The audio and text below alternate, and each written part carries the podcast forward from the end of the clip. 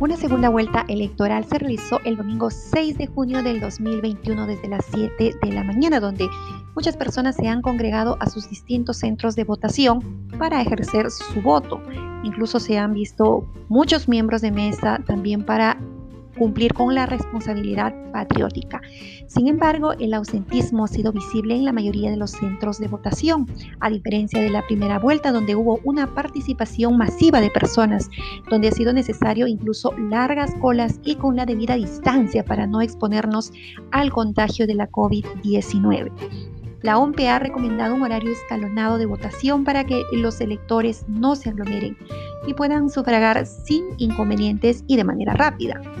El motivo de la falta de presencia del electorado se puede deber a diversas causas, como por ejemplo evitar el contagio de la COVID-19, respetar el horario de votación según lo organizado por la OMPE, lo que no se dio en la primera vuelta por la falta de conocimiento de este horario.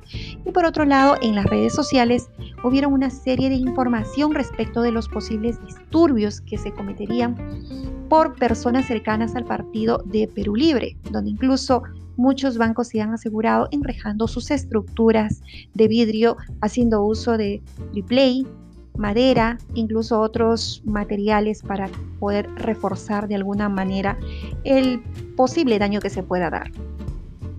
El sufragio es obligatorio y quienes no ejerzan su voto serán multados. Asimismo, quienes han sido elegidos miembros de mesa y no cumplan con este cargo deberán asumir el pago de una multa. Las personas que alguna vez fueron multadas en las elecciones generales y no cancelaron, de igual forma votaron sin ninguna restricción.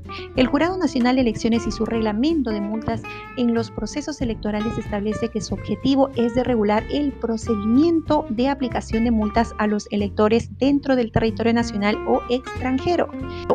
¿Cuál es la multa por no votar y por no cumplir como miembro de mesa en la segunda vuelta?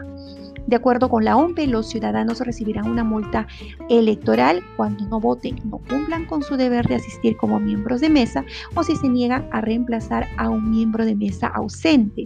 El monto de las multas electorales por no votar es diferente si es considerado como no pobre, pobre o pobre extremo.